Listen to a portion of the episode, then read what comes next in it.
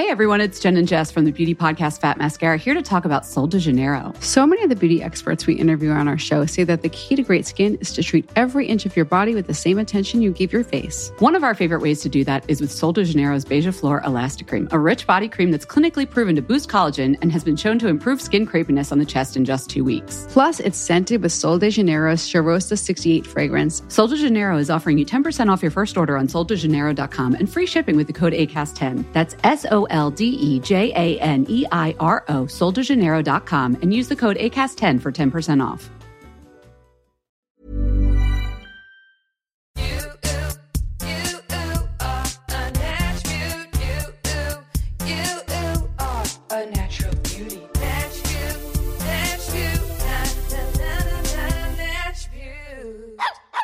Oh. Hello, everybody, and welcome to Natch Beaut. I'm going to throw a little intro on the top of this episode because I feel I need to share something. I need to acknowledge something. And it's most likely not what you think. You're probably going, What? Oh my gosh, what now? I just wanted to point out that Natch Beaut has gone over 200 episodes. And I am embarrassed to say that I actually at this moment don't know how many episodes there have been. And there are a couple reasons for that. Number one, no one else is here right now but me. I'm the only person running Natch Beaut. So I don't have anybody to bounce off of. So I'm kind of making all these decisions myself. So normally I would have somebody here and I go, hey, do you think I should count mini episodes as episodes? And then they would say to me, maybe not, or oh, yeah. So nobody's here to help me. I'm just going to make a definitive choice that mini episodes don't count as episodes in Natch Beaut. When I say episodes, I mean the full length Thursday episodes where I have a guest. I mean, although I do some by myself on occasion, but the Thursday main episodes of Beaut, there have been over 200 episodes. I have lost count. At some point, there was a changing of the guards. I stopped putting numbers in front of them. I just tried to count them. I kept losing count. Certain episodes, maybe I'd put out like a 15 minute episode over, you know, over the break of the summer or something a couple times. I don't know. But and also, to be honest, there's been a couple episodes that I have erased off of the feed that are no longer there. They're gone. You might still have them somewhere on your iCloud or whatever, but I have chosen to remove them from my feed for whatever reason. So, should I count those as episodes if they don't exist anymore? I'm telling you, there's a lot going on. So basically, I'm choosing this moment to celebrate and acknowledge that there have been 200 episodes of Natch Beaut. I plan on doing something at some point to celebrate this because this is a, a, momentous occasion. There are a lot of podcasts out there. People get bored with them. They realize, oh, this is a lot of work and this isn't a get rich quick scheme after all. Or they get bored with it. They bail. You know, listen, I don't judge anybody. I hear you. So you have the right to stop your show whenever you want. But I'm just saying, I have kept this going for four years now and 200 episodes. I have always been the kind of person that I never pat myself on the back. I don't acknowledge things when they happen exciting for me. I downplay success. And there's lots of reasons why, sweetie. Okay, we could unpack a lot of that if we'd want to, but there's no need. Just know that I have a hard time doing that, but it is an accomplishment. And I am proud to say Natch has 200 episodes in the can, and I am celebrating that right now in my own way with the honeys. So I just wanted to say hello and thank you to all the honeys for listening to Natch Beaut. I know I do that semi often. I am very grateful and I make that known, but this is a very big deal. This is exciting. And I'm sitting here today just reflecting upon the last four years of my life and it wouldn't be the same without Natch Beaut, and I honestly don't even know what it would have entailed if it wasn't for Natch Beaut coming into my life and the honeys embracing it and it taking off and it becoming my living. That's very, very powerful. I take note of that. I see that and I celebrate that today. And I am very grateful. So thank you. If you're listening to this right now, thank you. If you're listening to this because you hate me, thank you. Your downloads count the same. Okay. So I appreciate your time regardless. And if you don't hate me and you support me, thank you. Thank you. I can't even tell you. I mean, if you've been listening to Beaut since the beginning, you know that, honey, things have taken a turn. I mean, when I started this show, I was a completely different person than I am now. And I was a great person. I was a fun person, but I've done so much work on myself. I have completely changed my life in many ways. I've cut toxicity out. I have gotten boundaries. I have gotten the help I need for my mental health. And I have empowered a lot of other people along their self care's journey. And that is really important to me. I had to say something. I had to say thank you and how grateful I am. After 100 episodes, I recorded Bocranium Snatch City, and I'm working on something for the 200 episodes that will be coming out at some point. I'm going to drop it as a surprise. You know, it'll be like, oh, happy 211th episode or whatever. I am working on it. Some days are harder than others for me. Taking on the entire production of this show during COVID and quarantine, it has been a challenge. And I, again, am acknowledging this because, again, I am grateful that all of you have decided to stick with Natch Beaut through all of this. I know it's it hadn't been super fun every time. I know oh sometimes it sounds like my guest is rummaging through a forest. Sometimes it sounds like my microphone is inside of my mouth. These are the things and the challenges that I have had to deal with and face and learn from. And soon, honey, I can sniff the studio coming. It will be over soon. We will be able to have a in-person interview in a lovely studio with professional microphones and an engineer helping me. Those are all coming soon, honey. Okay. Tony Thaxton just got his his vax. Maybe I'll have him come over and, and mess with my equipment. I don't know. Everything's to be great. And I just want to say, I'm so grateful that you've been here for me throughout this entire wild journey of four years of Natch How many conversations I've had, how many products we've heard about, you know, how it's just been, it's truly wild. It really is. And the fact that I have this four years of my life documented, recorded like this. I have a feeling that someday I will go back and listen to these and just treasure them, treasure this little slice of time in life. And I'm grateful that I have that. And I also just want to say, like, the past year has been so, so difficult for everyone. Very difficult for me. I've been having a pretty hard time, if I'm being honest, I really feel like when it hit like the year of like quarantine anniversary, I really, really had a hard time. I just was like, I cannot believe that I lost a year of my life. It's what it feels like.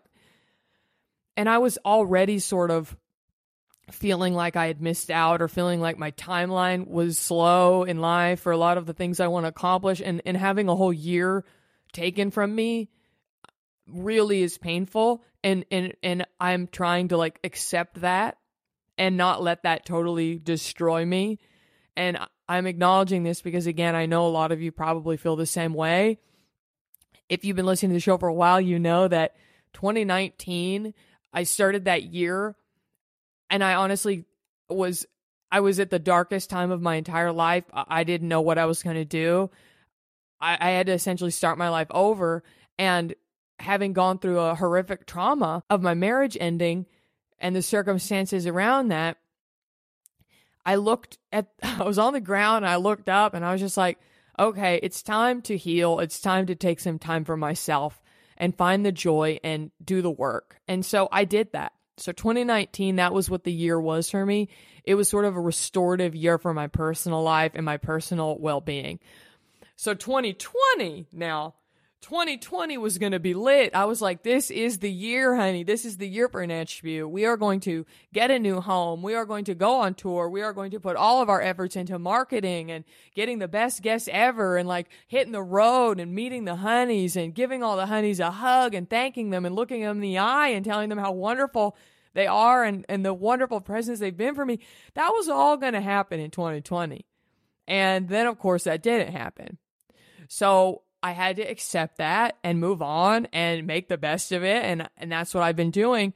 But it's painful. It's painful that that didn't happen. And I really hope that the momentum of the show is not totally gone. I've been trying to keep it fun and exciting. And just let me tell you, honey, the fire under my little butt for the future is bright. My fire under my butt is bright, honey. It is bright as the brightest under eye from the best serum so I I'm so grateful that I've gotten to be here for y'all as a source of joy, as a source of fun, as a source of information for the past 4 years, but really the past year. I know we need a laugh sometimes. We need a laugh. We need to just listen and talk about cream. I need that for my mental health, and I know that y'all do too. And so the fact that I've gotten to be there for y'all through this crazy year, it's so powerful, and I don't take it for granted for one friggin' minute, hunty. Okay, so just listen to me when I say that.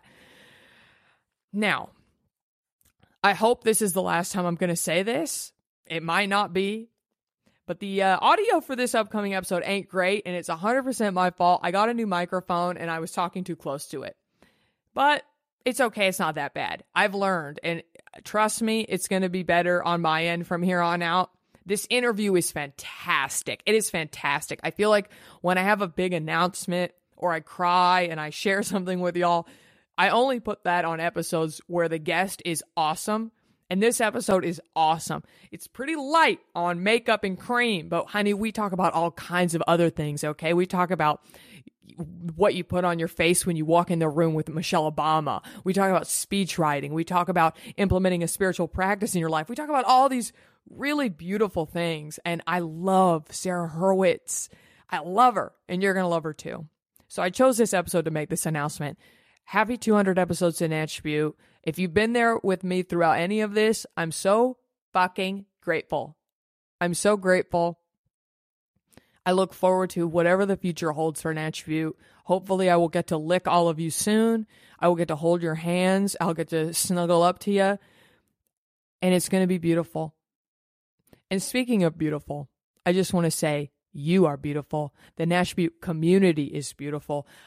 The pets that you own are beautiful. I was just texting with some of the honeys and I asked them if they could send me photos of their pets because Choo Choo wasn't feeling well.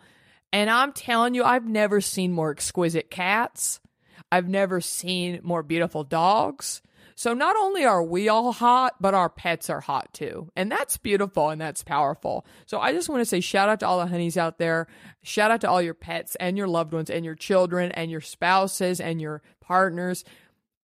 The world can be ugly, but honey, we do everything we can to make it more snatched. And that is what Natch is all about. So thank you for 200 episodes. I will do some kind of fun, exciting recap of some kind sooner than later. If you have any ideas, let me know because I would love an idea. Thank you for hanging in there with me during this year of quarantine and scratchy microphones and buzzing cords and bad editing as I figure out what I'm doing. It's going to be uh, uh, seriously, seriously, it's gonna be so good. Like, it's gonna be so good, like, coming up. So, thank you for hanging in there with me. And please enjoy this episode with Sarah Hurwitz.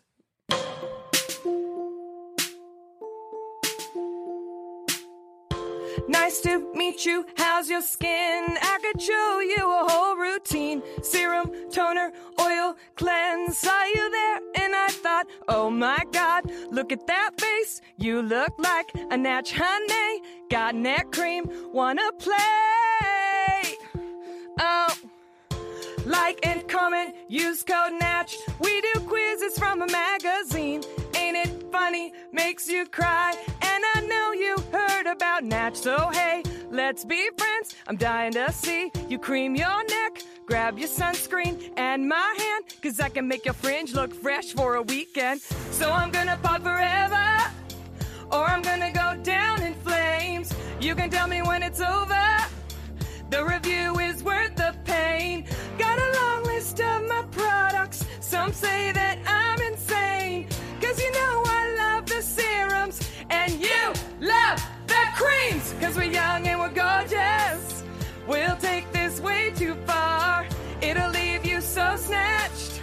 Or with an empty jar. Got a long list of my products. They'll tell you I'm insane. But I am a Natch baby. And I'll slay the game. Welcome to Natch Beaut, everybody. Welcome to Natch Beaut, the beauty podcast where we declare power. We are beautiful. We are powerful. And we want to shout it from the roof because we are Love and live, honey. Welcome to Natch Beaut. I am your host, Jackie J. The Beauty Talk Shock Jock, your queen of creams, your host with the most serums, the freshest fringe on the West Coast, your favorite over 30 niche influencer, and your kooky Southern Jewish aunt. Yes, I've added the word Jewish since I bought my sweatshirt. But you know what? I'll get new ones printed. Welcome to Beaut. I am your host. I am your guide. And as you know, I do not have a co-host. So every episode, I have somebody else here with me and we have a lovely discussion about all kinds of things, beauty, self-care, skincare, makeup, hair, bodies, lifestyle, religion, whatever comes to mind. And my guest today, honey, I am very excited to have her. Her parents must be very proud.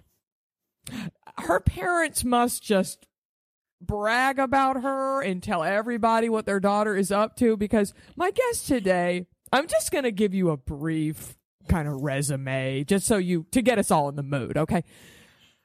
My guest today is a speechwriter, which is a very cool job.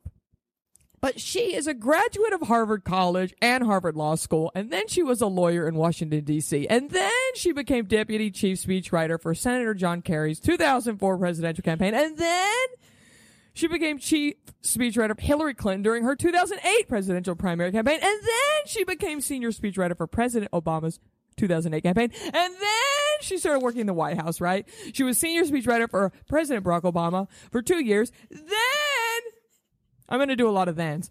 She became head speechwriter for First Lady Michelle Obama from 2010 to 2017. Honey, can you even? Can you even? Can you even? Then she wrote a book that I love. And it is right here. Y'all can't see it, but it is right here. She wrote a book, and it is called Here All Along Finding Meaning, Spirituality, and a Deeper Connection to Life in Judaism after finally choosing to look there.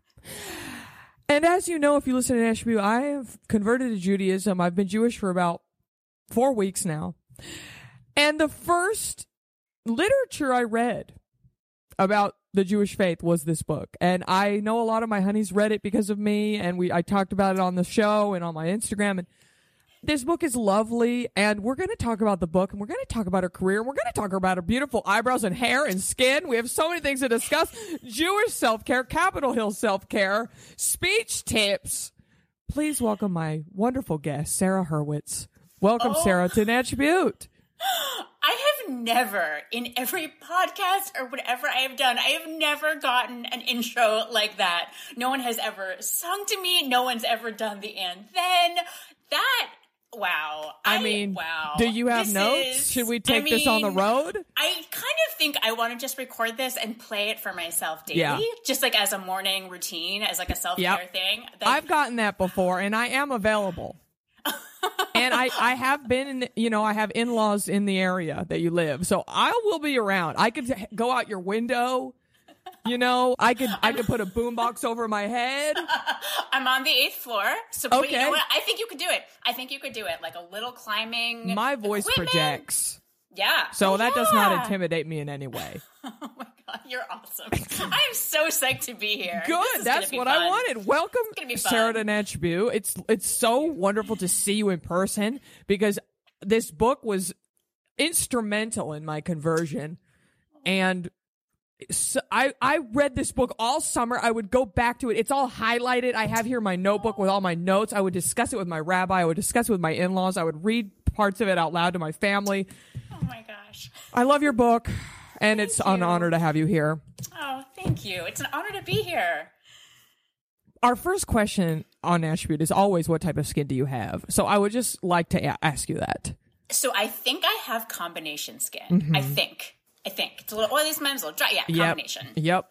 Is it is it sometimes all oily or sometimes all dry or certain parts of it dry and certain parts of it are oily? It's like it is truly combination. Yeah. Like some parts are oily, some parts are dry. It's a weird, you know, you gotta yes. it's challenging. Have you have do you feel that as you've matured into womanhood it has gotten more combination and kind of unpredictable because that's what's happening to me. I'm like, what is every Yes. day is something different. Yes, and Yeah. every season is something different Yes. too, right? That's one of the things where it's like winter is one thing and summer is another, and like day to day. Oh, that DC summer is real. Oh, It is no joke. the moisture. I did not realize that it was so moist in the air. Oh, it is. You can like cut the air with a knife some You days. sure It is can. just Who yeah. knew? I Who did knew? not. I grew up in Boston, so this was definitely a new experience. For Me. Yes. Well, listen, we're doing the best we can. Sarah, do you remember the first beauty product that you ever bought or used? I think it was Wet and Wild nail polish. Yes. Actually. I think it was, and it may have even been a glittery one. Like way back in the day, like in the 80s, it was probably kind of neon colored. Yeah, that's probably what happened. And you know, they still have nail polish to this day.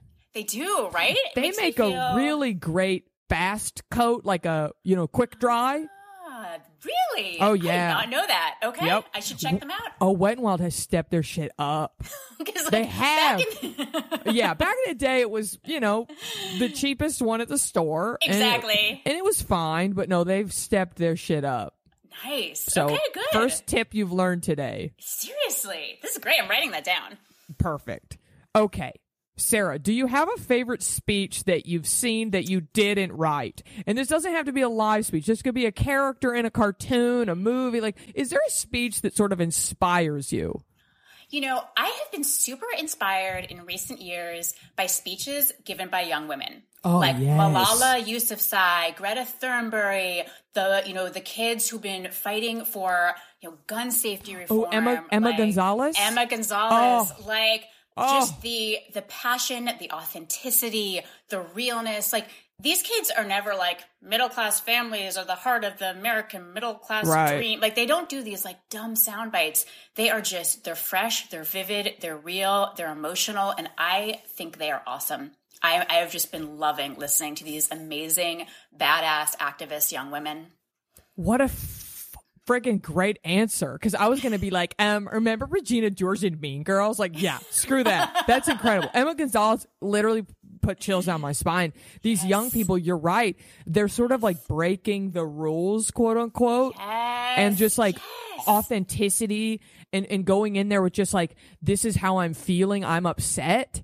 Yes, yes, and it's it's not like polished or poll tested or like all scripted and perfect. Right. You know, it's raw, it's edgy, and it, it it breaks through. Like that line that Mrs. Obama came up with herself, by the way, not my line. That when they go low, we go high.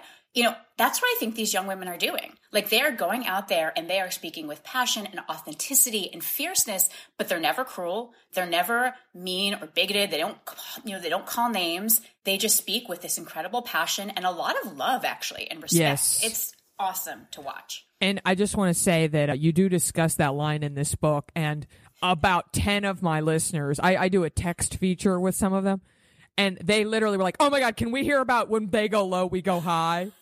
And I was like, she actually talks about it in her book. I would love to take credit for that line, but Right, I can't because she came up with it. And you know what? That's that says a lot about you as a person that you didn't say, yeah, you know what? I took that. That's me, honey.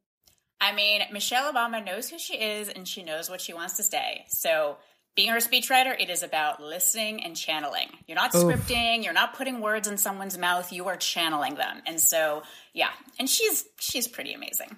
Ah, I want a speechwriter. Right? I think Don't that's so all? cool. I, yeah, every morning have somebody just hand me a script. Mm-hmm. Actually, this whole show is scripted. You're doing a great job reading all the lines, by the way. I can't even tell you. are reading them. I mean, it's amazing. Like, it's a lot. That was a long script you sent me. I yeah, like, well, I was up all night, so I'm happy. It's a lot, but I, you know, I'm here. You're to, doing here great. Thank you. Thanks. Sarah, my last warm up question that I ask every guest is what is your favorite thing about yourself? Oh, you know, I think I like my warmth. Like, I think I'm a warm person and I try to make people feel welcome and comfortable and not judged. I fail often in that mission, but I, I try. And I think that's something I like about myself. Your warmth. That's I love that. I'm gonna come up with some kind of warm song for the front of this sh- episode now. And I did sing Kacey Musgraves' "Slow Burn," which you could argue burning is warmth. It is. And the way you say warmth, it just makes me think of like a fireplace and an Afghan Oh and a yeah, cozy couch. some Yeah. s'mores going. Oh, hot cocoa. Yeah, oh yeah. feeling Oh, it. Sarah, we have so much to discuss. Your career, I mean, nobody could say it isn't fascinating. I, I, always say a high school reunion job because you go to your high school reunion and you're like, what can I say that I am that's going to make me sound really accomplished and cool? And truly, there's nothing cooler than I write speeches for the first lady. I mean, that, so was speech writing always a career goal? Was this something that as a little girl you were like, you know, I want to write speeches? You know, it wasn't. And I have to be honest, like when when people read my resume, especially with the like and then thing, it sounds like it was this linear series of orderly successes. Yes, it sounds like often, you got tagged in and out. Like they were like, yeah. "Hey, you're up, kid. Next job." And like people will sometimes talk about their lives that way, where they're like, first I was awesome, and then I was awesome again, and then there was more awesomeness from me because I'm awesome. And right. like, let me just tell you, I got my start in speech writing as an intern. Then my first two speech writing jobs were total failures. Mm-hmm. I mean, mm-hmm. failures. I literally, my first speech writing job was for a US senator. And after nine months, his chief of staff was like, Hey, I hear you've applied to law school. You should go. Yeah. yeah you should go. Don't, like, don't quit your day job, kid. like, no joke. Cause I, I'm a good writer. I didn't know how to write speeches. And I went to law school and I happened to meet a guy who used to be a speechwriter for President Clinton. We freelanced together. We got all those campaign jobs and they all lost until Barack Obama, who won. So, like, two failed jobs, three losing campaigns. You know, there's a lot of failure and messiness. So, I just don't want anyone out there listening now to think that there was just like this perfect, you know, stepstones of achievement. Like, that is not how it was. A lot of dark nights of the soul, a lot of shaken confidence. A lot of what was, am I doing with my life? Oh my am God, I ever going to so write a speech much. for somebody who wins something? yes. I bet that. yes. Am I ever going to be good at this? I mean, oh my gosh, no, no. A lot of messiness. Wow. I mean, did you even, I guess you just did because you ran into somebody, but like, I don't think a lot of people realize that speech writing is a job. I feel like everyone thinks the person reading the speech wrote it. Yes. Oh, you're so right. Because, like, you know, you understand a lawyer is a job, you go to law school. Right. A doctor is a job, you go to med school. Right. I mean, no, like, I don't think, I think the only reason I knew that speechwriting was a job is because my dad, way back in the day, he actually wrote speeches for a congressional candidate who lost. Wow. Like a family tradition yeah. I, I bravely upheld. I knew about it from there. And then in The West Wing, actually, people who watch the TV show The West Wing, they started to know about it. But it's not a job you really know about unless you like intern in politics or you know someone who's a speechwriter. And like, how many people do that? Right? Yeah. It was really it's sort of people fall into this in the weirdest ways. Sometimes people are journalists, they become a writer, or they're a policy person or a communications person, they become a writer. It's just random. Right. Well, like, you know, my father in law is in your business. Yes, and he's I a, have met him. And he's worked a, with him. Yeah, and he's a Yale theater graduate. Really? Yeah, I he wanted to be a director, like a theater director. Oh my gosh, I had no idea. That's amazing. I know. See, one of my colleagues in the White House had been a math major in college, studied math. He literally, I think he, this is Jon Lovett, Love It or Leave It, oh, yeah, yeah. America, studied math in college. Yeah, so I guess what you're saying is it, there's no path. If you want to do this, you can make it happen. Study Yes. what inspires you, sort of what titillates you, and then sort of inform that. That will inform Yes. your work. Yeah, how I interesting. think that's, I mean, it's right. And it's like, look, the way to become a speechwriter, you know, there's no speechwriting grad school, but like, start doing it right like if you're if you're in college or grad school is there a dean that you can write speeches for in your community is there like a local elected official who you can write for or a small business ceo I was about to or- say, think about like know? the local, um, like washer and dryer store in your hometown. Like that guy has to do commercials. You could maybe Right? write his commercial. Like there's all these opportunities. so many opportunities and when you have clips then when you're looking for a job you can say hey i have speech writing experience and you can show people your clips and that is so key to hiring for speech writers Wow, everybody, you hear that? Everybody, send me your resumes. I'm so curious, Sarah. Like, what was a typical workday? Let's go. Let's go to the Michelle Obama era of your life. Yes. Uh, What was a typical workday like for you, sort of in the White House years? And and I can imagine that it can be a very stressful job. I imagine the hours are really long. So. Could you maybe give us like some Capitol Hill self care? What were ways that you avoided burnout? You know, how did you stay focused? Were there anything like, is there something that like everybody does? Like we all drink, you know, Manhattans at this one bar to unwind. Like kind of give us a, a picture. Take us back. Yeah. I mean, one of my colleagues once said to me, in the White House, you never have the day you think you're going to have. And that is just so true. Right? Like there was no typical day. You know, I might be in a meeting with Mrs. Obama asking her what she wants to say in a speech. I might be traveling. In which case, like she had a very early early morning kind of deal going because she always wanted to be back in time to have dinner with her girls. So it would be like 5 a.m. wake up Ooh. in the office by, you know, 545, 630, you're on that plane. Like and I am not a morning person. So that was very painful. So sometimes it was traveling, sometimes it was meetings, I actually had a moment back when I was working for President Obama where I just took a break one day and just kind of went on a little walk. And I walked through the West Wing and I'm like wandering around. And a senior advisor grabs me and he's like, Hey, we need a speechwriter to write some talking points for the president on rescission authority. He's going out and giving a press conference in like 20 minutes. We need these. And I was like, What is rescission authority? And he's like, I don't, I don't know. know. Go figure it out. So I like run up to the economic policy office and they're all waiting for me. And we like get on the phone with people from Treasury and everyone's yelling at me, all these we- just weird jargon. And I was like, guys, what, like, I can't understand it. And finally, not proud of this, but finally, I was like, some guy named Neil was like saying all this jargon. And I was like, Neil, I need you to speak fucking English. I need you to, and like, which I, you know, that is not like, I was a little surprised at myself, but Neil did. And so yeah. I wrote the points, got it done was like, oh my God, I am never walking through the West Wing unprompted again. And I later realized that the person who I had yelled at was actually the deputy secretary of the Treasury Department. So that was a little awkward. And I felt bad. Felt bad about that.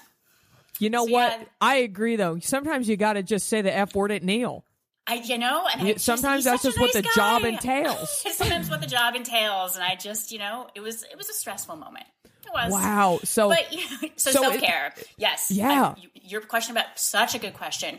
You know, I think working out was a huge part of my self care. Just getting that break, like mm-hmm. stepping away, and instead of being like sitting still in front of a computer in my head, it was actually getting into my body and moving. You know, running outside back when I could do that. I can't really run outside anymore, but like running outside, going to the gym, just something that was not sitting still at my computer. Mm-hmm. Huge self care thing.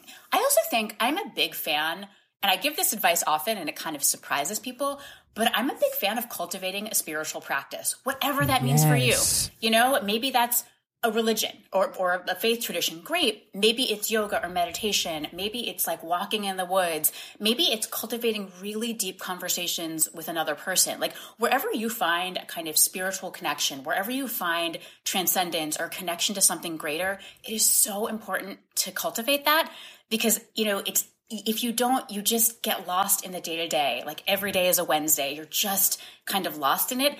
And, you know, even if it's 10 minutes a day for journaling, right? Whatever it is that gives you a sense of lifting out of your daily life, I think it is so important to cultivate that. Oh, that is such good advice. Oh, that hit me. That oh. hit me in a good way. And I know it's going to hit the honeys too. That's beautiful you. When you would have to go into the first lady's office at 5:45 in the morning, did you feel like like you had to do like a really cute like face like did you have to do makeup? Like were you like it's Michelle Obama, honey, I got to do a look. Like or did you just like kind of trounce in there with like, you know, moisturizer on? you know, I did like some pretty minimal makeup, but no, I actually, you know, something that I love about Mrs. Obama is like for her, beauty is about feeling like your most authentic self. It is oh, just it is just like yes. being true to you. Right? So like I felt like as long as I was being true to me, which is like a certain amount of laziness. Like I like makeup, you know, I yeah. like to like, put on a face. I like to wear a cute dress, but like when it's five in the morning, like I don't know. I'm just I'm like I'm not there, right? I'm Mm-mm. like I will do that when I'm going out, when I'm doing, you know, dressing up, but I'm like I just got to like take a shower, maybe, hopefully. You know, like that's I would just like way lower expectations and I never felt like that was a problem, right? Like I just right. came as I was and I was like, this is how I feel good today as I travel to three different states, six different train ride, you know, plane rides and cars and messiness and backstage. It's like, you know, so that's how I, how I rolled. Well, that leads to my next question, which is just uh, we always talk about travel on this show, and especially now, considering nobody's gone to travel for a long time, and we're all just itching. I can't wait. I want to go back to Rehoboth Beach. That's where my in laws' house is. I'm like, I want to go back. I want to get on a plane. I want to go see the world. Take us to a lovely time. I know you traveled with Mrs. Obama for years all over the world. Do you have a favorite place you visited? Oh my gosh, we did visit some amazing places. I loved visiting Japan. Oh yeah. It was just like we saw some beautiful, you know, these beautiful shrines that were just so peaceful and lovely. Like people were really kind to us. The food was so interesting. And just like, you know, going to shops, like there's just so much beautiful, like intricate art and very clean, simple design. I just, I loved it. Like it was just, it was a joy. We did a Japanese tea ceremony at one point where someone kind of walked us through it all, which was just stunning you know, just the beauty of these really old traditions just blew me away. And the so trickle down effect too, like that's where the tea started, and then us getting Starbucks in the morning is essentially a very trickle down ritual of that. Yes, right? True. Yeah. I True. love. I I went to Japan. When did I go? 2018. It was so fun. It was gorgeous. I want to go back. Me too. Take me back. oh yeah. Hey everyone, it's Jen and Jess from the beauty podcast Fat Mascara here to talk about Sol de Janeiro. So many of the beauty experts we interview on our show say that the key to great skin is to treat every inch of your body with the same attention you give your face. One of our favorite ways to do that is with Sol de Janeiro's Beija Flor Elastic Cream, a rich body cream that's clinically proven to boost collagen and has been shown to improve skin crepiness on the chest in just two weeks. Plus, it's scented with Sol de Janeiro's Cheirosa 68 fragrance. Sol de Janeiro is offering you 10% off your first order on soldejaneiro.com and free shipping with the code ACAST10. That's S O L D E J A N E I R O, soldejaneiro.com, and use the code ACAST10 for 10% off. Oh, yeah. Okay, let's talk about Here All Along.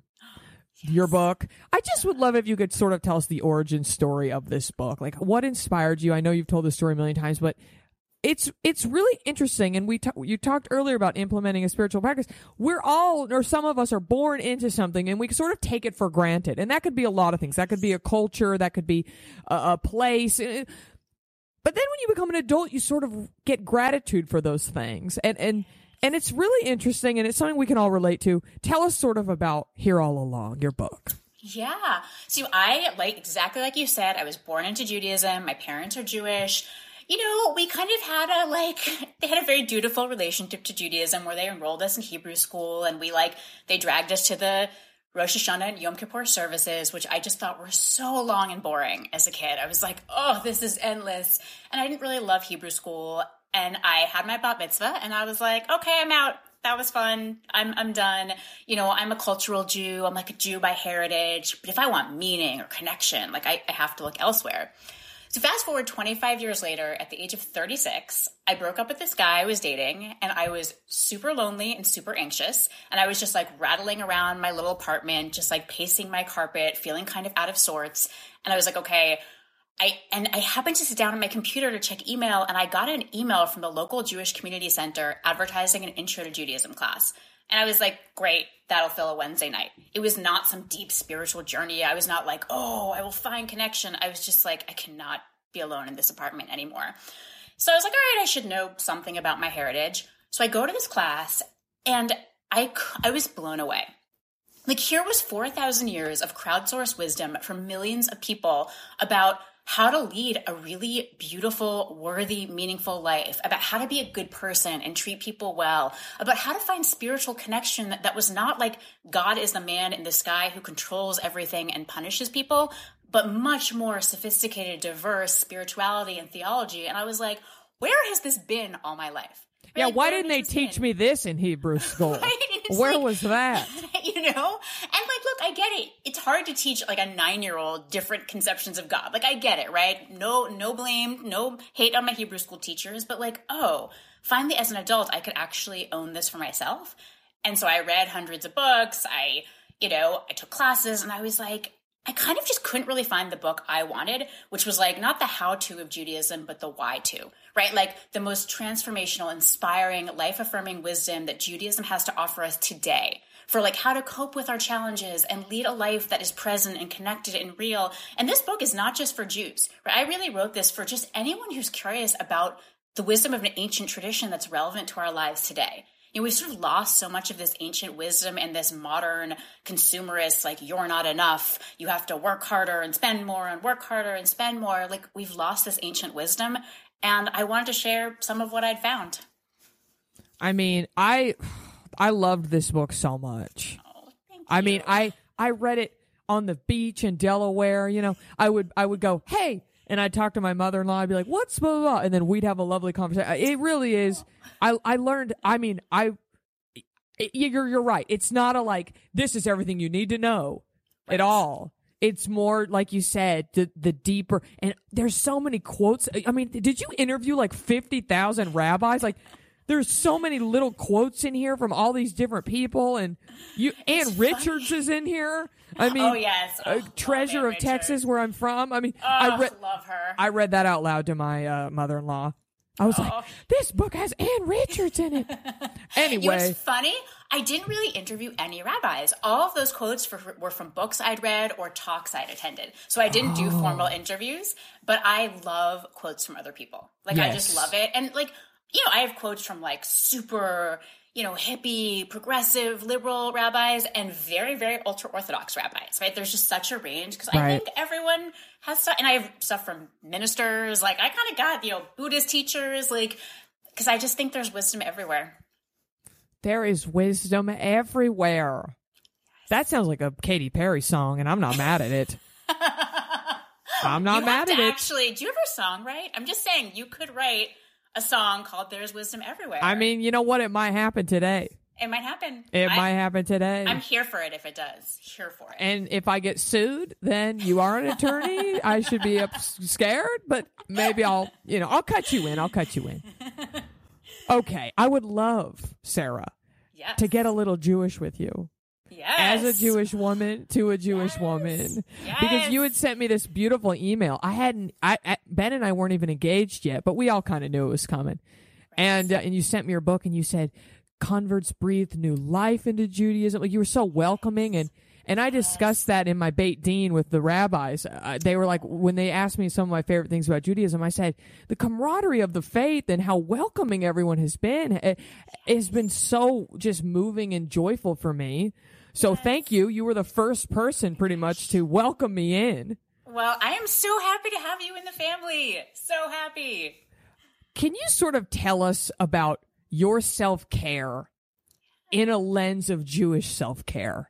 There's a lot in your book about all sorts of different things like uh, meditation, but but let's just talk like self care with a little bit of like a Jewish lens on it. Oh my gosh. Love this question. I think that there is, you know, it's funny because a lot of Jewish practice isn't necessarily framed as self care, but I so think that the impact it has is a self care impact. Yes. I mean, you think about Shabbat, right? This is the Jewish Sabbath. You, it's the practice of taking, you know, 25 hours off from Friday night to Saturday night.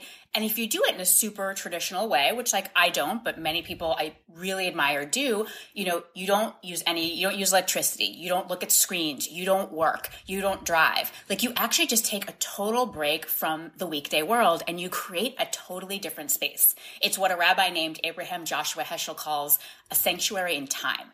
You're actually, and like if you hang out with people who are hardcore observing Shabbat, it's like so quiet.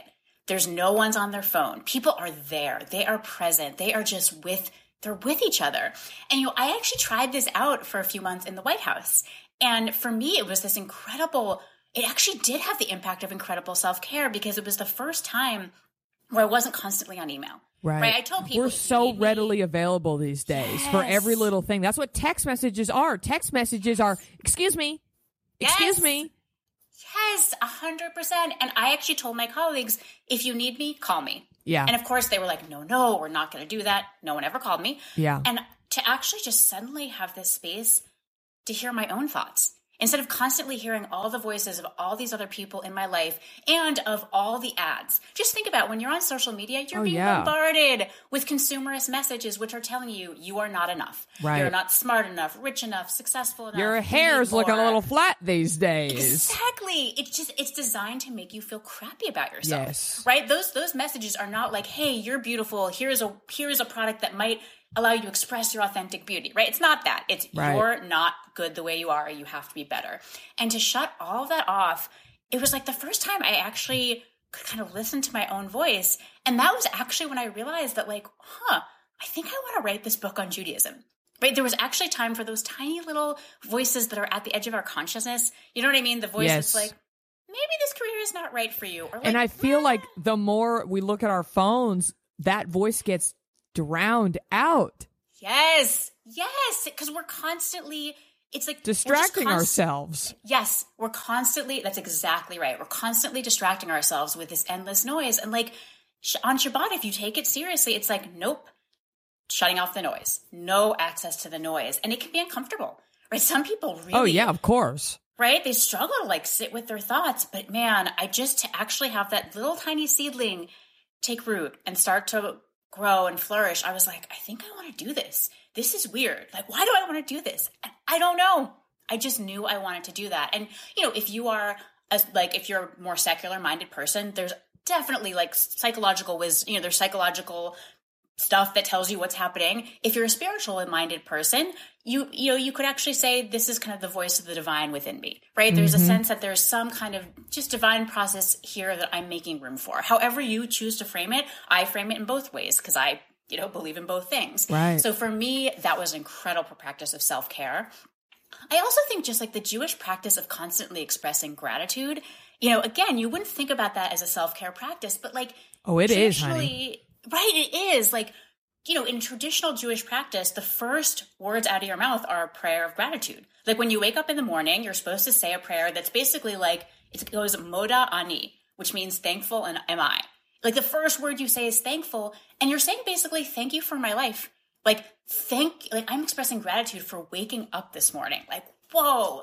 You know, and like, I I remember in your book, I, if I remember correctly, there's a prayer for when you pee, and I remember being I was- like, "Oh wow, that's interesting." Yes, there's actually a prayer you say after going to the bathroom, and it's and it's a prayer where you're actually just expressing gratitude that your body is working functionally. And I mean, so truly, we take that for granted.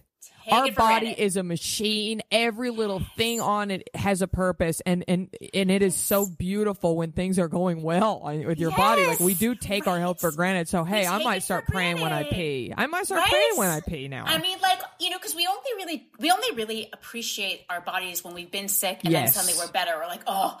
But how often does that happen? Hopefully, not often. But like, you go to the bathroom a bunch of times every day, and to constantly be having that moment of like, wow, I have this incredibly complicated body that actually worked well. What an amazing gift! That that it improves your life, right? That is a self care practice. Even if it's not framed that way, that is the impact it's going to have on you. So Yes. I, I, I appreciate what Judaism has to offer there. Uh, that was awesome. How hardcore is your Shabbat? Just curious. Ben and I Shabbat every every Friday night. Oh look at you. That's awesome. Oh, he you know, he loves it. I'm telling you, we I you know the converts go hard. oh, you guys are the best. Jews by choice are just like they breathe such life into Judaism because you come to it with this fresh perspective, with this openness. My like all the Jews by choice I know are so learned, right? Because you you don't take it for granted. You actually take Right. the time to learn. Like you're so educated. It is. I could not be a bigger fan. Could not be a bigger fan. In in your book, there's a piece, and I don't remember exactly where it is. I'm sure I have it highlighted, but it's about. I think you mentioned Ruth, the story of Ruth, the book of Ruth, and, and you say once you have been once you have converted, you you are considered to be on Mount Sinai. yes, And absolutely. I cried, and I went and found my mother-in-law, and I was like, "I was there with you. I was Yes. there." And I mentioned that in my beit din as well. A hundred percent. We're like the way it's like, oh, you have a Jewish soul. Yes, You have a Jewish soul, of course. Like, of course you were at Mount Sinai with all the other Jews. Of course you were. we Right? you Like, were there. I was there. Ben was there. I mean, there. it was great. Your parents were there. It was lovely. And it's funny for my Ruth Bader Ginsburg was there. She was there. Oh my, there's a list, girlfriend. Like, There's a it was, list. It There was, a, lot of people. It was pre-COVID. There was a huge amount of people all together. Lots of people, no social distancing because there was no COVID. It was No, amazing. yes. You know, could we, if only we could go back. Yeah, but you know, my Shabbat practice, it totally it, it changes, right? Like right, Right. now, it is, you know, it's pretty much more like, okay, it's Friday night. I'm just gonna try to shut down a bit, right? Mm-hmm. I'm just gonna try to like power down, just like do something different than what I've been doing all week. But I will sometimes send I'll send emails on Shabbat, right? I'll do things that are not perfectly in you know the Shabbat spirit. But I've had times when I actually do things that are kind of more rigorous Shabbat. It really kind of ebbs and flows for me, and that's a point I want to make to people is like. You can just try this stuff out. You can do it for three hours. You can do it for twenty five. You know, it's not all or nothing, right? This is this is a powerful practice. However, you choose to do it. And that's something about Judaism that I really resonated with as well, which is that like everything you're told, you can kind of put your own twist on it. And that's actually encouraged. Yes, And- questioning, right? Yes. The challenging. Like you're really, you're really encouraged to to question, to push back. This is something some of my friends from other traditions. They're like, "Wait, you can question the rabbi?" No, I'm like, telling you that it was that's that's a to. huge difference for me personally. Like growing up Catholic, that uh, I was like, oh, how interesting and fun, and is and going going to um, a seder for the first time. It was all side talk and conversations and debating and brothers fighting and and I was just like, this is awesome. this is awesome. Yes, it is. It's a lot, right? It's a lot of conversation, a lot of questioning and debating. And you look, there are core moral values that are not questioned, right? It's Right. like you are, you know, kindness, decency, honesty, like, you know, caring, generosity, right? Like those are core values that are, you, you don't question. You don't, you know, we all kind of accept those as like fundamental truths. But how do you do those things? How do you best enact those things? Okay, now we can start. You know, now we can mix it up. Let's try to figure this out. It's a very, it's very cool that way. I maybe I, maybe you can come to my virtual seder. I don't know if I'm having one. I want to throw one so bad. I want to do like the most extra seder. I want to have actors. You know, I live in LA. There's a lot of unemployed improvisers around. I want to get actors involved. I want to do like light cues. I mean, I want to do like a moment because you talk about it in your book. Yes. You Oh, talk about like stuff falling from the sky, and I'm like, oh, honey, I am rigging. I am doing should- some rigs. I mean, this story, like that is what you're supposed to do. You're supposed to elaborate on the story. Right. You're supposed to tell it in a way that it really sticks, right? You're supposed to bring it to life. Oh, I think that would be. And I got to do some songs. We'll Oh, see. I'm really excited. Yes. I can't In- wait. you inspired us all. I'm telling you. okay, let's just. This is Natch Beaut after all. Let's talk a little beauty. Yes. Do you have a skincare routine? Do you love skincare? Like, tell us sort of like your products or like what do you do every night when you go get ready for bed or what do you do every morning? We want to hear.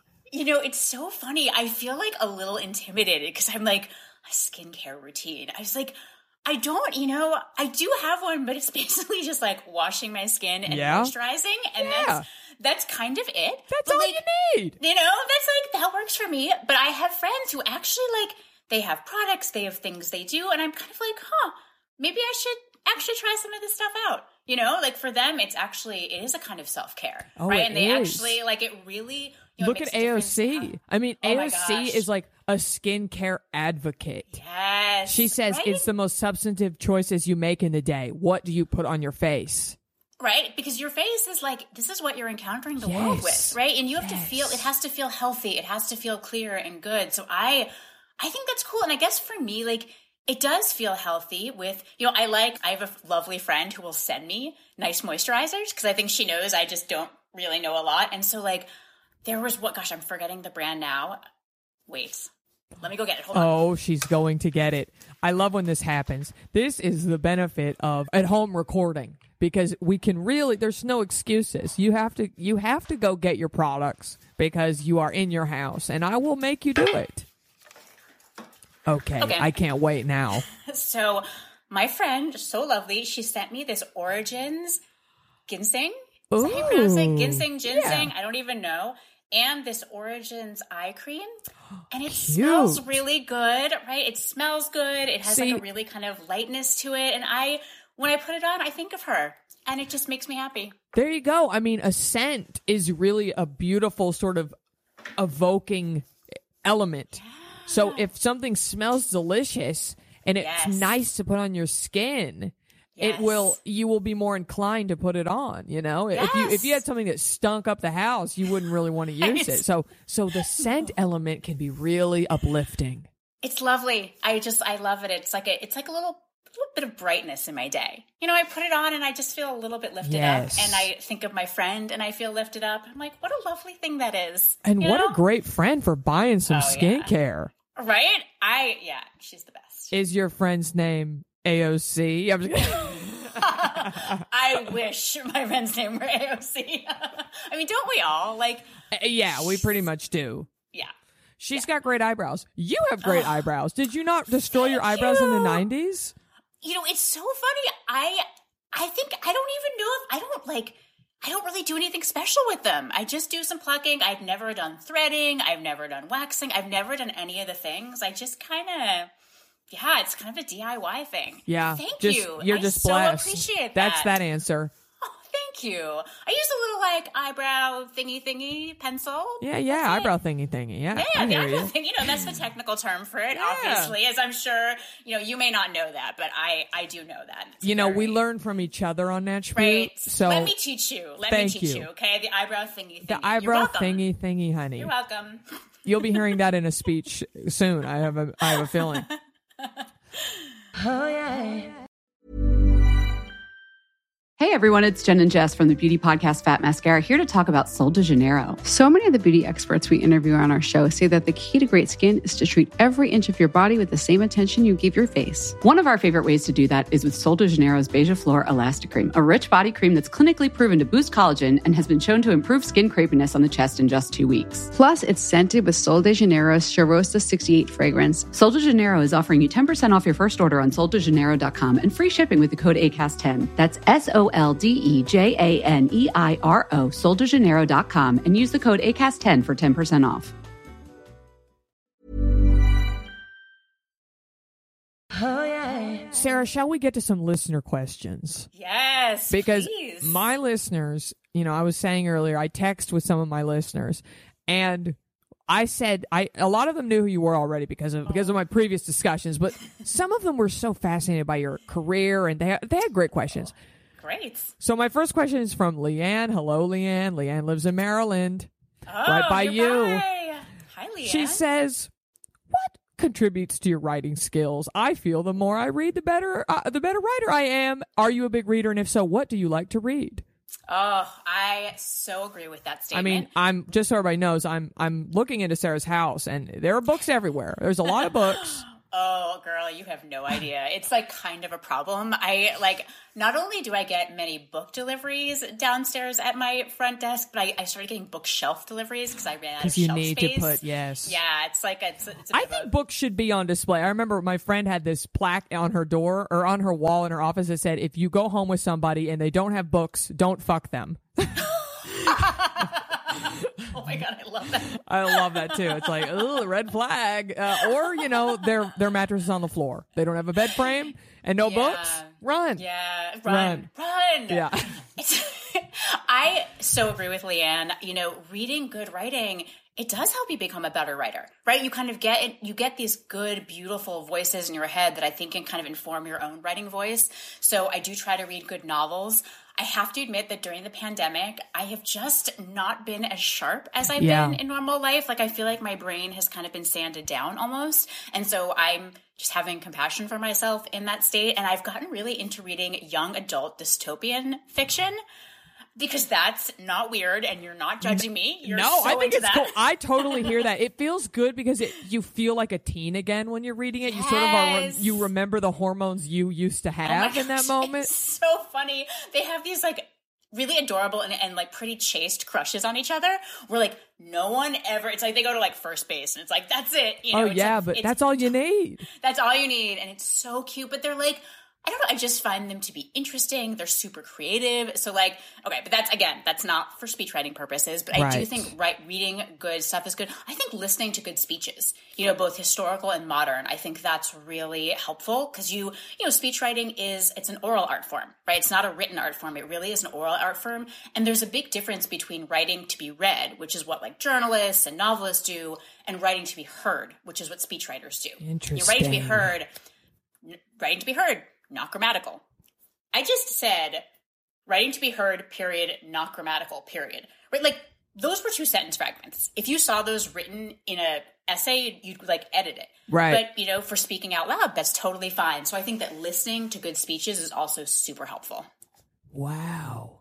Okay, I'm starting to plan my whole political campaign here. okay, great question, Leanne. Next question is from Jessica. This is a long question, but it's very funny. It's it's it's like a three parter. First question is best lipstick for speech giving. Does Michelle Obama wear perfume? And three, if I start crying while giving, what if I start crying while giving a speech? This happened at my brother's wedding. Mascara was everywhere. How does one gracefully have a wet face of streaky makeup? I had a reading that was just a random poem about a bicycle and I couldn't make it.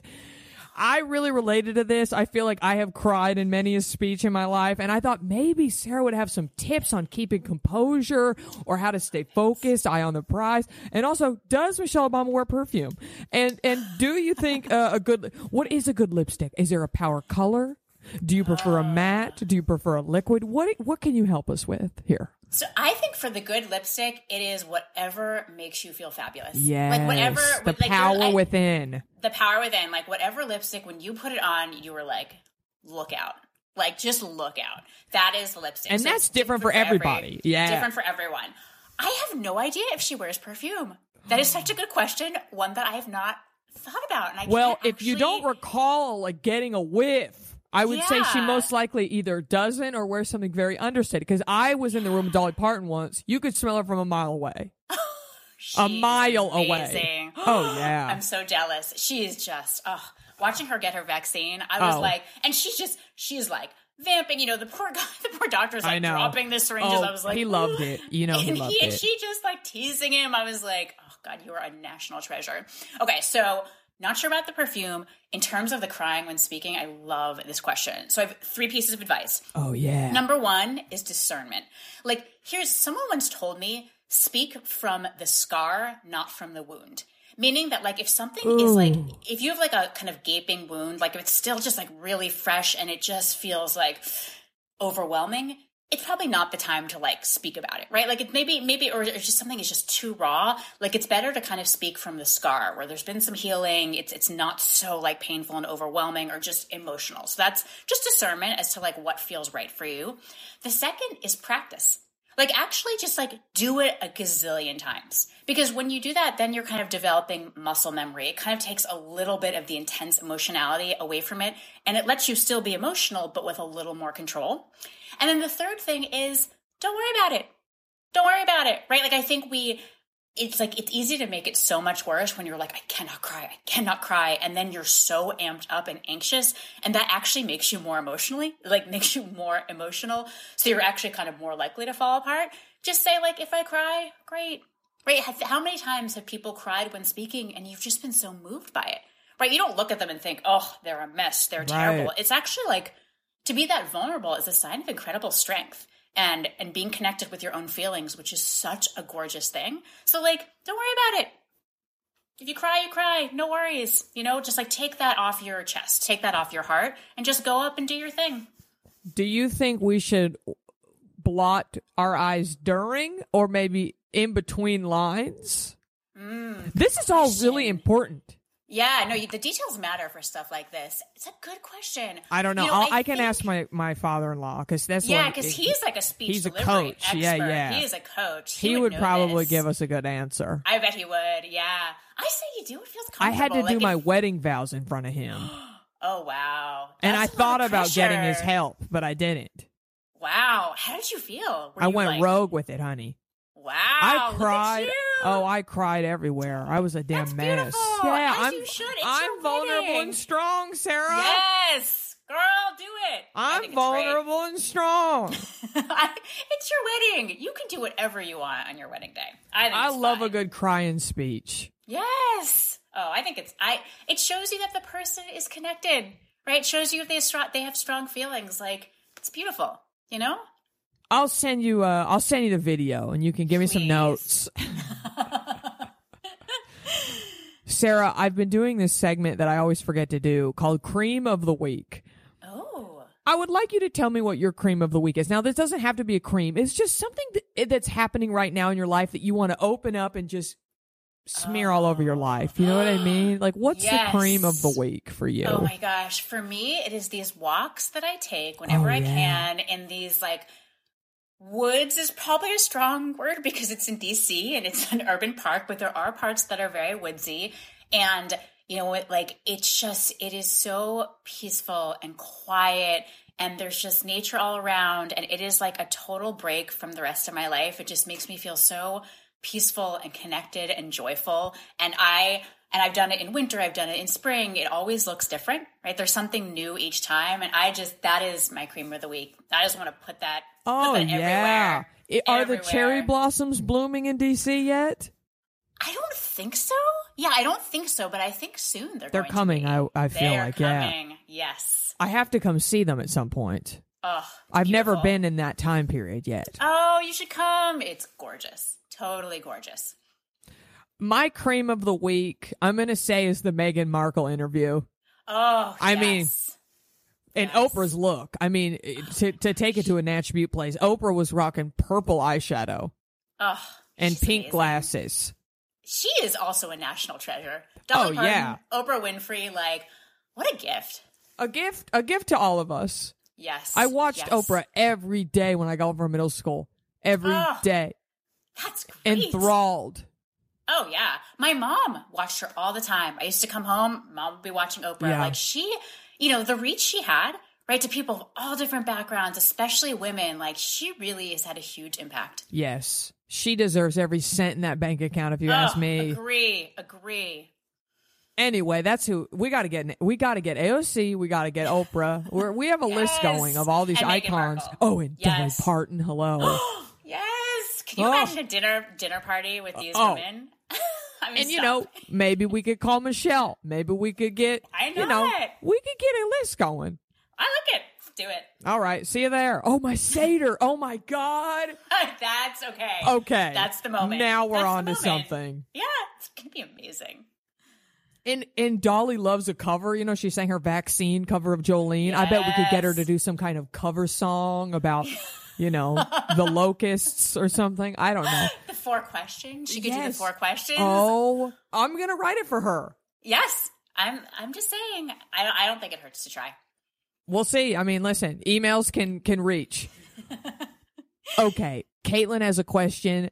Yes. Are there certain words that you feel drawn to when you started speech writing that you incorporate into the messages for someone else? I thought this was an interesting question because you know, like, you know, Aaron Sorkin. You hear Aaron Sorkin, you're like, oh, that's a Sorkin movie. That's a Sorkin dialogue. Like, is there some? Is there a certain word or like a phrase or like uh, your own writing style that's sort of your signature or something that you've used multiple times or It's such a great question. You know, the answer weirdly is no, because so much of speech writing, it's not about me kind of imposing my own style or like bringing my own style. It is so much about me faithfully channeling the the voice and the style of the person for whom I'm writing. So to the extent that there might be like certain phrases or words or verbal tics, they're not mine. They're those of the person for whom I write. And this is something I actually get a lot where people are like, they'll be like, "Oh, how'd you get uh, Michelle Obama's voice?" And I know that what they're really asking is like, okay, how did you, white Jewish girl, get the voice of an African American Christian woman? You guys have such different backgrounds and experiences in this country, but like, it's not about me scripting her. It's about me listening really carefully and hearing her voice. And so that's kind of how it works. So I don't really have a, a signature that's all my own for her. You know, I certainly have ticks that I use in my own writing in my own voice, but not in my speech writing so Right. much. because you write speeches for yourself as well. You know, I do. I, it's funny. I do a lot of public speaking. I actually basically 100% avoid giving scripted lectures. I do not like that format. I like this format. I do almost everything as an onstage interview because I just think it's much more interesting. You know, it's much more fun for the audience. I feel much more free. And, you know, I'll like work with someone on the questions beforehand. It's not random, but I just, you know, to lecture for 30 minutes on Zoom, especially, it's like, that's rough. That's Yeah. a lot to ask of an audience. So, and you'll actually see Mrs. Obama does a lot of her stuff as Q and A's now too, which is really interesting to see how we kind of both went that direction post White House, I mean, we love a Q&A, honey.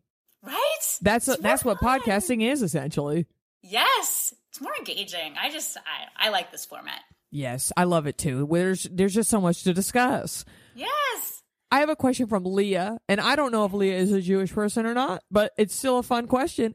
How do you apply some of Judaism's teachings to your everyday life? You've sort of oh. touched on this. No, that is Leah. That's a great question. It's a great You know, question. it's funny. I think a lot of that for me comes in with Jewish ethics. Like there's a lot of Jewish thinking around how you use your speech. Like, do you gossip? Do you shame people? And like, it was funny before I started studying that those Jewish ethical laws. Like, I wouldn't have thought about it. You're just like take the example of like, let's say we're coworkers and we get into a fight, and I'm just so mad at you, and I go home that night and I call like five people. And I'm like, Jackie's the worst. Like, I think she's bad at her job. She's mean. I don't trust her. Oh, I just trash you. And then I'm like, I feel better. Got it off my chest. Next morning, we come in and we make up. It was a misunderstanding. We're so sorry. Well, problem is, I told five people about you, and maybe each of them told someone who told someone who told someone. And suddenly you apply for a job at, you know, one of the companies where someone who heard this thing about you is the HR person. They're like, oh, I've heard something about this woman. Yeah, we better hold, right? It's like, it's so easy with just a moment where you're venting or getting something off your chest. You can really affect a ripple life. effect, right? The ripple effect. And that so- in your book really changed me. I feel like I have really held my tongue since this book because I realized that your words really matter and it really is not a it's not a cute look. it's not a cute look. And Yeah. look, I still I still gossip way too much. I still get it wrong. I will never hold myself out as like a model of this, but I will tell you, just like you, I've had a moment where I'm about to press send on that email, and I'm like, Mm-mm, don't. I'm Right. about to send that text. Same. I'm like, don't. don't I do it. find out Don't- a piece don't. of information. I'm like, oh, I got to tell my best friend, and then I go, it's not my place to tell this. I'm gonna stop, and I'm not gonna do it. It, I and I've stopped. It feels really good. I, I'm It happy that really I've I've evolved in that way. Yes. So I think those teachings, and there's a lot of teachings about shaming. Think about how often you're like in a debate with someone and you're like, I want to win. I want to kind of make you look bad so that I can look good. And Judaism actually compares shaming someone to murdering them. It says, like, in both cases, the blood drains from someone's face, which sounds a little, it's like, whoa, hey, hyperbole. But if you think back to a moment when you were like publicly humiliated as a kid, you can still feel Oh, every day. I feel like I wake up in the middle of the night with sweats thinking about that Yes. spelling test I bombed in front of the class in third grade, you know? It's like still there. And Judaism is like, whoa, do not put that kind of wound on someone else. Right. So, like, that too, like when I'm about to go in to be like, you know, you know, you, I'll be like, Sarah, is the shaming? Do you need to say it this way? Can you say it in a way that's respectful and kind? And so, look, I still get it wrong like a million times a day, but I'm better. And I Yeah. think that has been a huge effect on my life. So, Leah, I love that question. Yeah, I, I remember. I'm remembering in your book, I- and I, I think it was.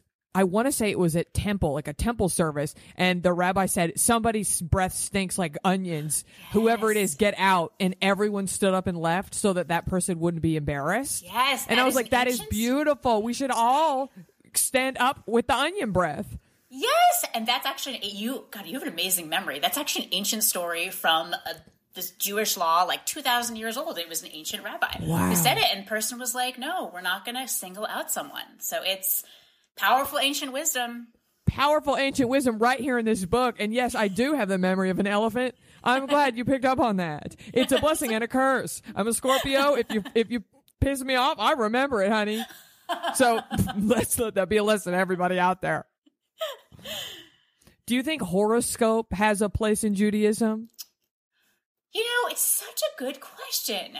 Not that I know of. but Yeah. I don't know all the Judaism, right? Like, Right. there's so much Judaism. I know There's like, so much Judaism. in the ocean of Judaism. I know like a drop, one drop. So like, who knows?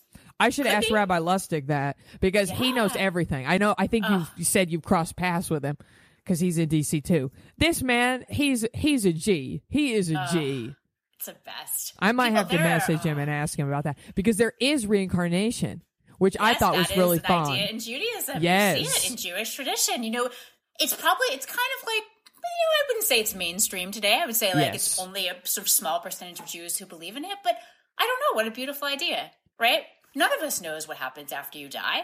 So like, I'm not going to say that someone else is right or wrong. I don't know, right? Like, none of us has experienced this. So I'm kind of like humbly open to whatever ideas people have because none of us know. And that is beautiful. And you know what? I am inspired and filled with pure joy that we've gotten to have this beautiful conversation. And I'm even more excited that the listeners are going to get to hear it too. so, Sarah, thank you so much for being here. Could you please? You're a little uh, elusive on the internet, right? Like you don't have a personal Instagram, or if you do, I can't find it. I've tried to find you. I have the worst social media Yeah. accounts ever. I love have an that. Instagram, right? My Instagram account, I've never posted anything to it. Yeah. Um, I have a terrible Twitter account, which is just like me being like, here is an article about my book. It doesn't even have my name. Yeah. It's just my book title. Yeah, I don't like social media. Good, good. We could not all take a cue from you. I think But that's I- fabulous. Everyone else, you do you. If it's your thing, that's great. I just, I don't, it's not my jam. Yeah, It's just not I love that. But we want to keep up with you. You know, we want to hear what you're up to. So, is there anywhere we oh. can go or do or feel or so see? nice. I appreciate that.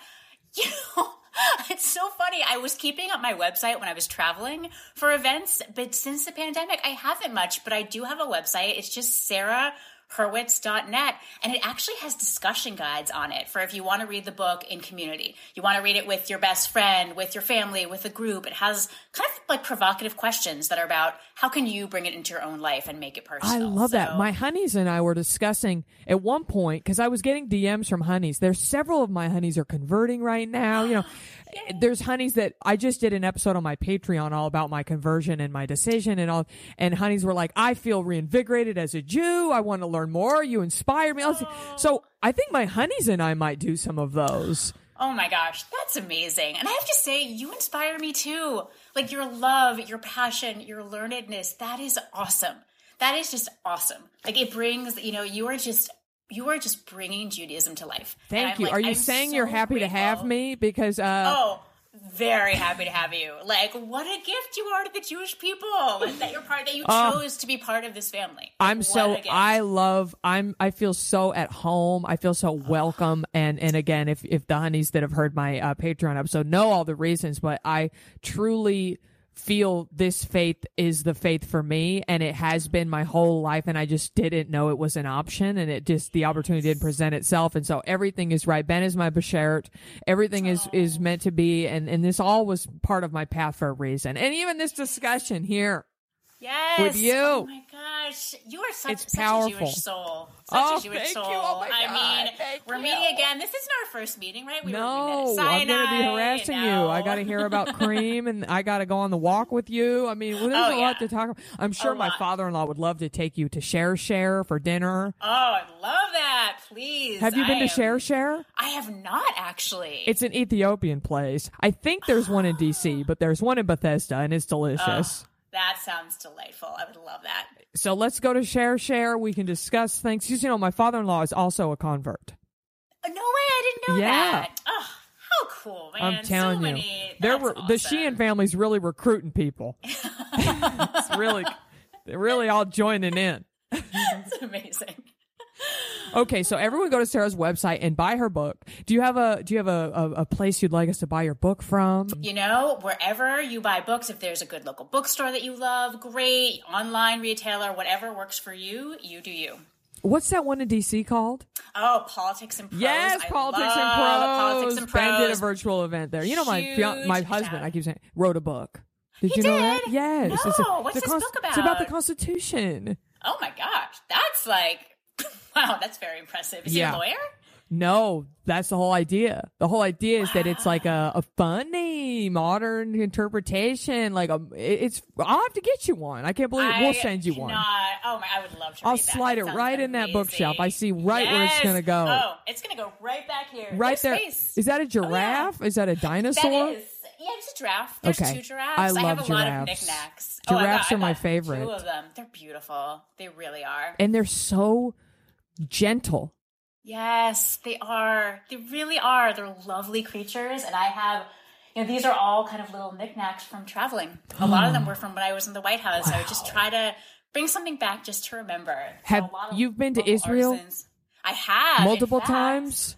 I have. I've been there only only twice. I Mm-hmm. want to go back again, but there's like there's a little sheep who's made of like his little wool is made of little like text of like little pieces of paper kind of with a text on them and there's some pottery from an Israeli artist. Oh yes, there's like a whole I want to go. You have to take me because in my you been? They asked me. No, I want to go. I have to Oh, go. Gosh, when the pandemic is over, you are going to go and it's going to be amazing. I hear the hummus is out of this world. Oh, the food there is so good. You will love it. Okay, well, we'll be planning that. So thank you so much, Sarah, for for being Ah. here. Uh, I'm going to hang out with you more. Tara said she forced you to be her friend, and I'm going to do the same. Oh, so clear the schedule, There please. was no forcing. There was just total joy, and like I'm like I can't believe these fabulous women want to be my friend. Oh. so I Let's virtual hang out. Shabbat or in person. You know, once I'm vaccinated, honey, I am on that flight Please. to DC. Oh my gosh! Once we're vaccinated, some Shabbat dinners will have to happen. You have to come to Delaware. You have to come to Rehoboth Beach. Love that. Have you been? It's beautiful. I, you know, years ago I went to Dewey Beach. Yeah. but I have not been to Rehoboth, so I, Oh. I would really love Pack to do the that. pack the bag. Oh yes. Pack the bag. It's happening. okay, Sarah. Thank you so much. Oh, thank you. This was you are a delight, and this was a total oh, joy. I Thank just you. Feel, I'm so feel- glad. I we're starting the week with some with some fun, with some joy, and Yes. and you know communal discussion with some with powerful Jewish women.